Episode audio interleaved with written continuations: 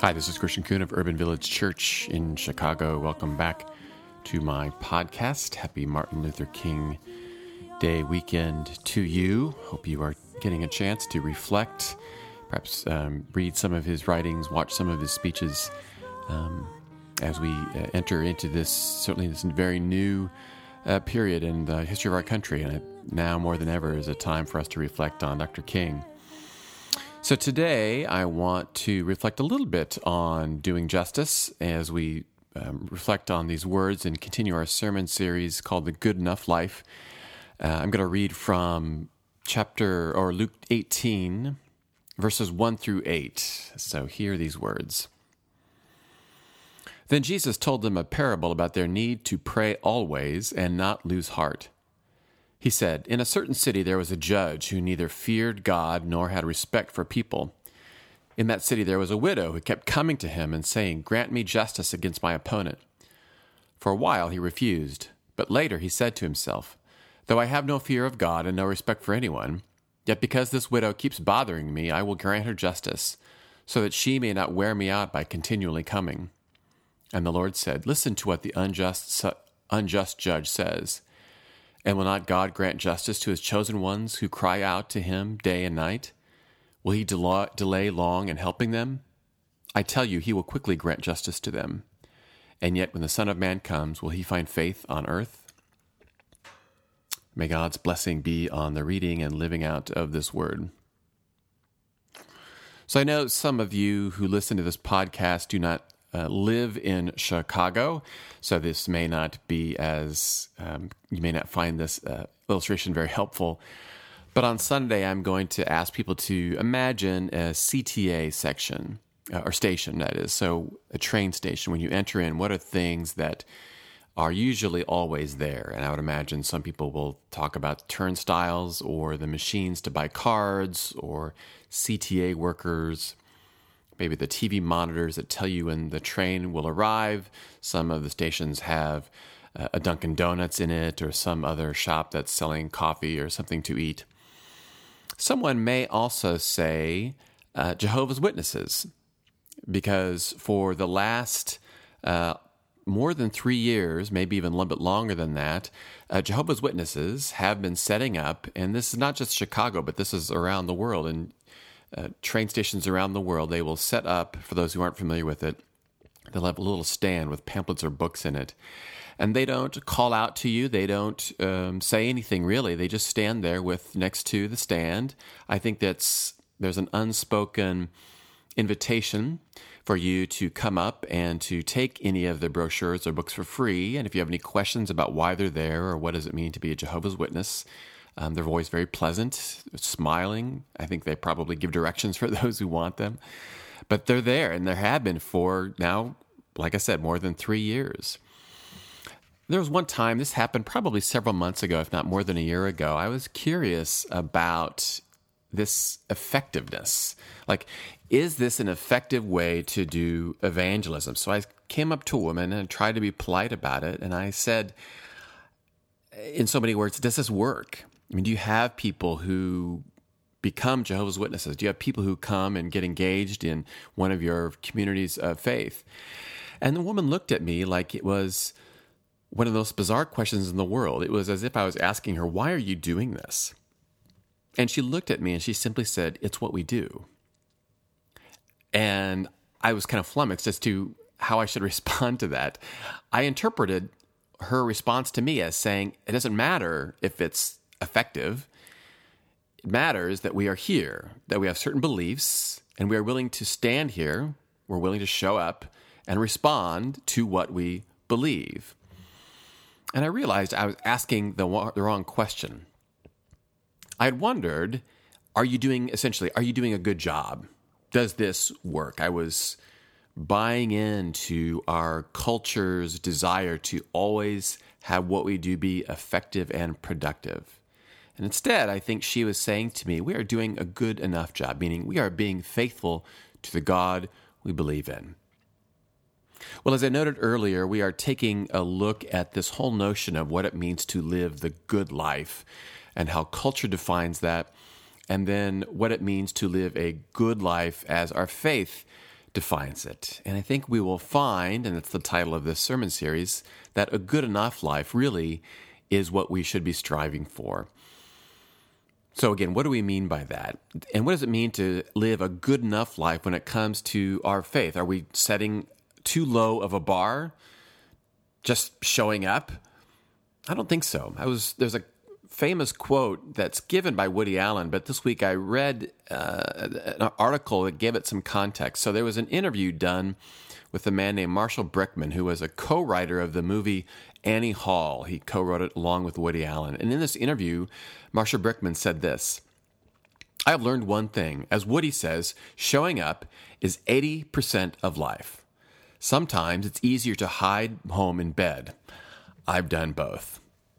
So Allen's quote, in a sense, showing up is eighty percent of life, has stuck. And I've heard many people say this over the years, but is just showing up really? Is that all it takes to live life? Is that all it takes to live a good life? Is it all it takes in order for us to live into our faith?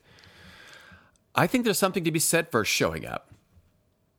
And that relates to a good enough life, and it relates to a good enough faith. Now, by a good enough faith, I don't mean making an annual trip to worship and maybe praying before meals and saying, ah, good enough.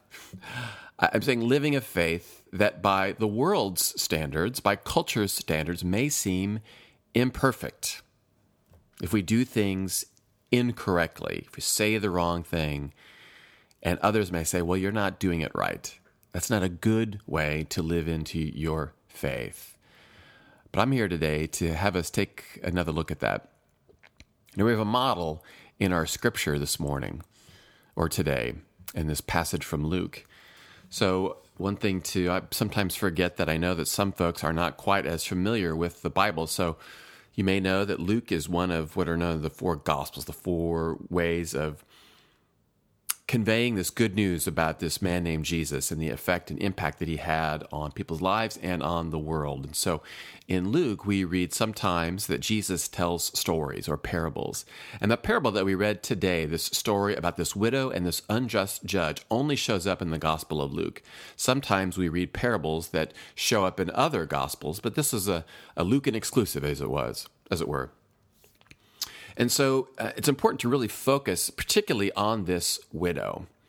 Now, we may have an image, a contemporary image of what widows are, but widows, especially in ancient times, in the times that this was written and told, were really people who had very little social standing. They really lost everything. Not only had they lost essentially an income, they lost their way of living because their husbands have passed away. But unlike today, widows did not have a lawyer to draw up a will so that they would inherit whatever came from the husband. Instead, as laws stood at that time, if a man died, everything he owned went to, instead to his brother.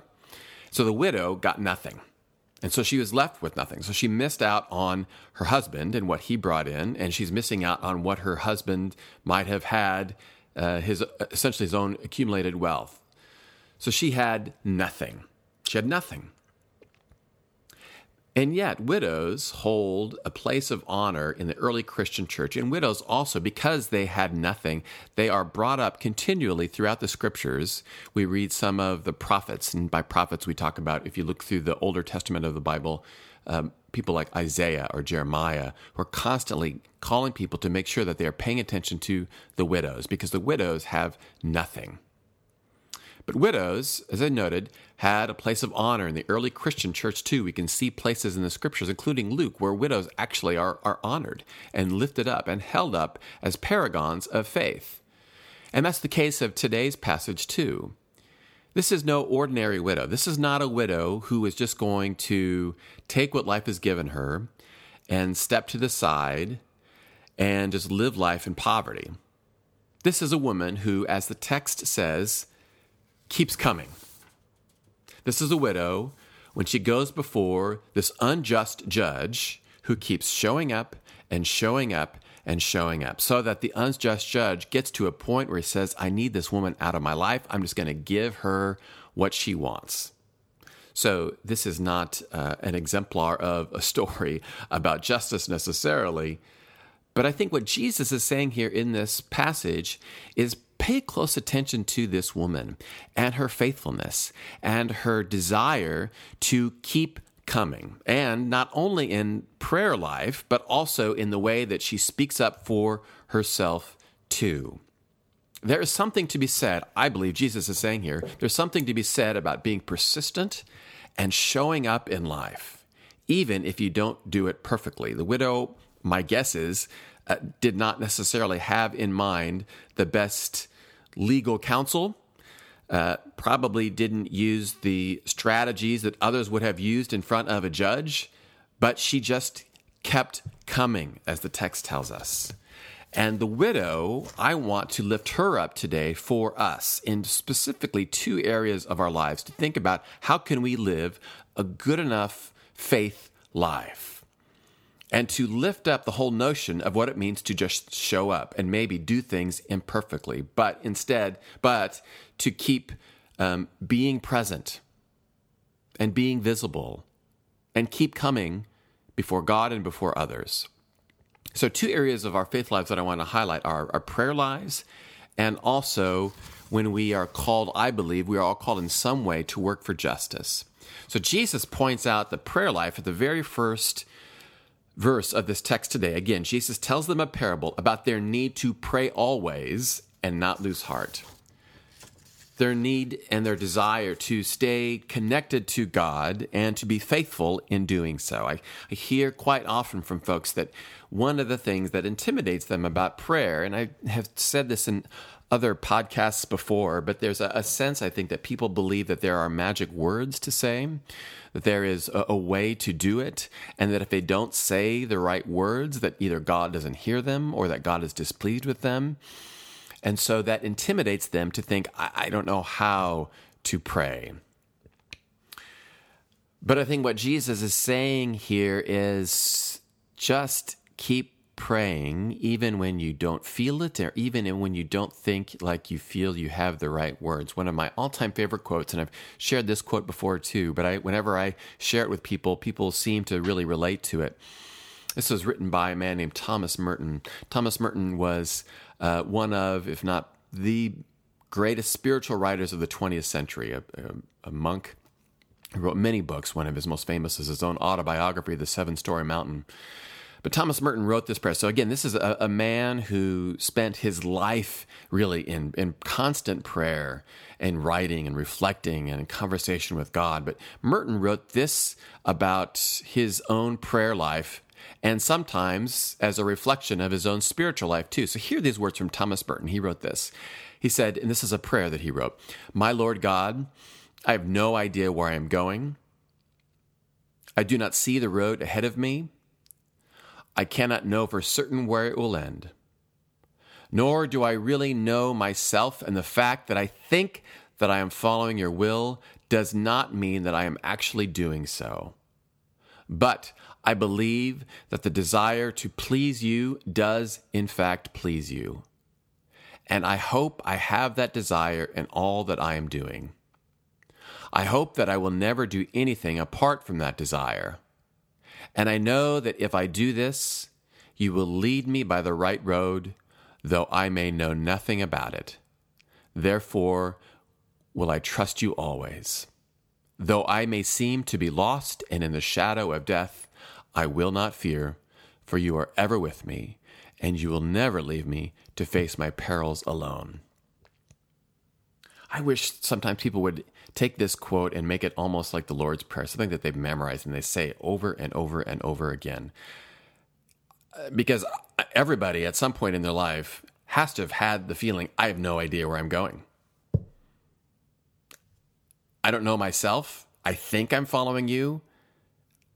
And and Merton says here, just the fact that I, in a sense, in a sense, show up and say some things and have this at least spark of a desire to follow you, Merton says that pleases you. And I think Jesus would say the exact same thing. The widow, I don't think probably, if she went before the judge, didn't have the, the right things to say, but she keeps showing up. And in our prayer life, I believe we are called to do the same thing, to have a good enough prayer life, meaning to just show up, to say the words, to stay in connection. This pleases God. And I think this is what Jesus is saying here. I think the other thing we need to pay attention to in our faith lives is not just prayer, but also how we live out our prayer, particularly how we live this out and pay attention to the widows in our midst, the people who have nothing, the people who have been cast aside. Again, notice the hero, the protagonist of this parable is a widow, somebody who has nothing. Jesus does this all the time. So in our prayer lives, hopefully, we need both a prayer, strong prayer life, and we also need a life where we are living out what comes out of that prayer life. And then if we go too far in one of the others, I think we're missing out on what it means to have a, a good enough faith life. So when I talk about doing justice, that can seem really intimidating too, because I think when people think about doing justice and they think, well, that's not really me, and that's, I can somewhat see that, but I think we are all called in some way to, to live out our prayer lives and to make sure that the widows of where we are in the world are being paid attention to. So we're coming alongside them and speaking up with them. So what stops us from doing that? What stops us from becoming active? What stops us from doing justice? What stops us from following the call of the prophets? What stops us from standing beside the widows? Well, all of this takes courage, to be sure, because when we do this, often it leads to conflict, and most of us don't like conflict. That scares us, and, and we decide not to do it to avoid it. I, I get that. But I think also sometimes what stops us is the uh, phrase, we get involved or we get caught up in paralysis by analysis, meaning uh, one thing that we hear a lot is people saying, I, I don't know enough about the issue. I want to be more educated. And I totally understand that too. I sometimes feel the same way. But what happens is when we take actually, actually take the step to read more, then we get caught up in just reading and just wanting to learn a little bit more, read one more article or just get a little bit more information. And so we get involved only in a battle or uh, living in a world of ideas only. There's nothing wrong with having ideas and uh, exercising our minds, but then if we're not actually living this out because we don't want to do it incorrectly, then that doesn't do the widows in our midst any good either. I think like in prayer, when we think about doing justice, we think that there's got to be a perfect way to do it. And if we don't have that nailed down, then we don't do it. We have to, in other words, be quote-unquote good at doing justice. But again, I don't think when we look at the widow, my hunch is she didn't necessarily have the best court case. She just kept coming. So I'm reading a really wonderful book right now that um, has been a national bestseller for a few years when it first came out, called The Warmth of Other Suns. Um, the post-colon, the subhead of this is The Epic Story of America's Great Migration, written by Isabel, Isabel Wilkerson. And uh, I, I'm about about, I'm about a quarter of the way through it, and it's a powerful book. What she does is really take a close look at three individual lives, and the book uh, really focuses on the Great Migration, which is the essentially the relocation of about uh, more than six million African Americans from the rural South to the North, Midwest, and West from the years nineteen sixteen to nineteen seventy. And Wilkerson takes a look at three individuals and their stories. And if you like historical fiction, this is a really wonderful book because it's not fiction. It's true. And yet she has a wonderful way of writing that makes it read like this is a novel, the the, the, the lives that these three individuals lead. So one of these individuals is a man named George Swanson Starling. He grew up in Florida in the nineteen twenties and thirties, so in the middle of Jim Crow laws, which uh, Jim Crow laws, of course, were uh, local and state laws that essentially conceivably try to convey a message that things can be separate but equal, that people of color had to engage in different parts of a bus, different parts of a diner, different parts of a school, two separate schools. Uh, and the Supreme Court, of course, in eighteen ninety-six, too, r- ruled in Plessy v. Ferguson that separate but equal is a just law. But as anyone who grew up in the South at this time knew, that that was not the case. So George Starling, Starling grew up in the middle of Jim Crow laws and had to work in the citrus fields for next to nothing. He wanted to be educated, Uh, but he's also frustrated by what he was experiencing, and he got married because he, uh, out of uh, kind of a rash decision, but he and his wife were married, and he felt like he had heard, or he heard rather, that there were jobs to be had. So as he grew up and got into World War Two, he heard that there were jobs to be had in Detroit that paid a lot better wages than what he was making in picking fruit. So he finally decided to leave his wife behind to go up and make money so that she could so he could support his wife uh, and his family.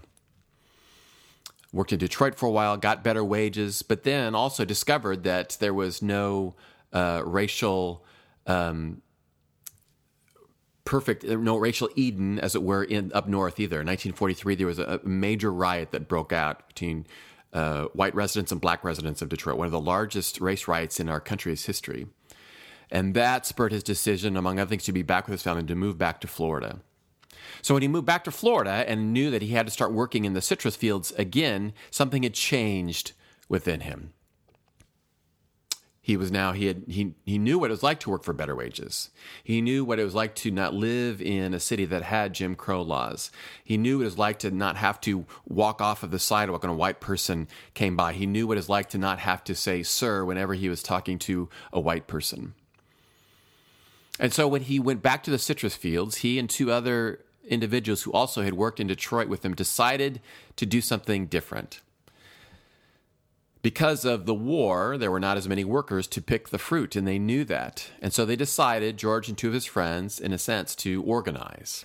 And he got some of the other workers to convince them to said, to tell them that we are in a place of power here, and we will refuse to work until we get a better wage. And he convinced these other workers to join them in doing so. It took some convincing, but they finally agreed to do so. So I want to read an excerpt from this book. Now, George is going to the foreman of this field, and he's engaging in some negotiation about this. So George approaches the foreman about how much they're going to make when they in how much they're going to make in picking the fruit. So here's, again, this is from the book, The Warmth of Other Suns. "What you paying for this?" George asked the foreman. "Well, you know, this is good fruit, boy," the foreman said. "Now, you can get well in here. These oranges big as grapefruit." "How much you paying?" "We paying good. That's fifteen cents a box." "That ain't good enough. Nope, we can't pick for that. We want twenty-two cents a box." "Nah, we can't give you that." George thought it over. "Okay, we'll do it for twenty-two cents. Straight through, good and bad." "Nah, we can't." "Well, we can't pick it then." "We forty miles from town." "I know. We still not gonna pick it." "Well, y'all pick a load. I don't want to send the truck driver back empty. So y'all pick enough so he can take a load into the packing house. Then I'll send word to the boss and tell him what you all want him to do." "Nope. We not gonna pick one." "We can send the truck back to town and we'll wait. Got nothing to do. Y'all just doing this way 'cause y'all got the advantage over us. This war ain't gonna last forever, and by God, y'all gonna pay for this." "We already paid," George said. "All these years, we couldn't even ask how much you were paying for a box of fruit or we'd get fired. You gave us what you wanted to give us. You promised us one thing and give us another. You put the payday off whenever you get ready. Sometime you didn't pay us, period. So now, far as I'm concerned, this is reckoning day. And I ain't worried about after the war. You can pay us what we want, or else your fruit gonna hang there are gonna hang out there." And they want it in New York. They want that fruit all over the world. And you ain't got nobody to pick it. The foreman needed the fruit out of the trees. He left with the truck, with, with the truck driver, and before long was back from the packing house. He told them to go to work. He would pay them twenty-two cents. This time. The old men and women set their ladders in the trees and commenced picking, and by nightfall they and these cocksure boys had made more in a day than they would have otherwise made in a week. And that's the end of the excerpt. Now, one of the things about this, it seems like it's a great story, a great ending, but of course, as George keeps doing this and keeps organizing for fair wages, at this time, of course, that literally threatened his life. There were lynchings all over the place. And he eventually moved from Florida back to New York. So it doesn't necessarily end with a quote-unquote happy ending. But on this day, what inspired me about this is that George has the courage to show up. He doesn't have a college degree. He didn't do any studying about collective bargaining or community organizing. He just knew what was right. And he had experienced, he had tasted justice. He had tasted better wages. And so he decides to summon up the courage and get others to join him, saying, no, not this time. Not this time. Friends, showing up can be a huge part of having a good enough faith. There's no one right answer to do these things. There's no one right answer to pray. No perfect formula. There's no perfect formula for doing justice. On Monday, a group of urban villagers are going to go, and we're going to this rally the Community Renewal Society is putting on to inspire ourselves and to know this is a year where we're going to continue to work for justice. We may not know all the issues. We may not know the exact right way to write a letter or be in front of a legislator, but we know this, that we believe in a God who came to us as Christians in the life, death, and resurrection of Jesus Christ, who would tell stories that would have a widow and nobody at the center of the story as the hero. See, this is how you do it. You keep coming and coming and coming. And that, friends, is good. And that, friends, is enough. May we follow that widow's example in our own lives too. Amen. Well, friends, thank you for listening once again. Sorry, today's podcast is slightly longer than normal, but I hope more, uh, more bang for your buck, as it were. So, um, as always, please feel free to reach out to me, Chris at urban village church dot org, or on uh, Twitter, I'm at Christian Kuhn. I'm always happy to engage with you in any ways. And until next week, uh, as we move and live into this Martin Luther King Day weekend, may the peace and justice of Christ be there for you and also for the widows in our world as well. Peace. Be thou my wisdom, and thou my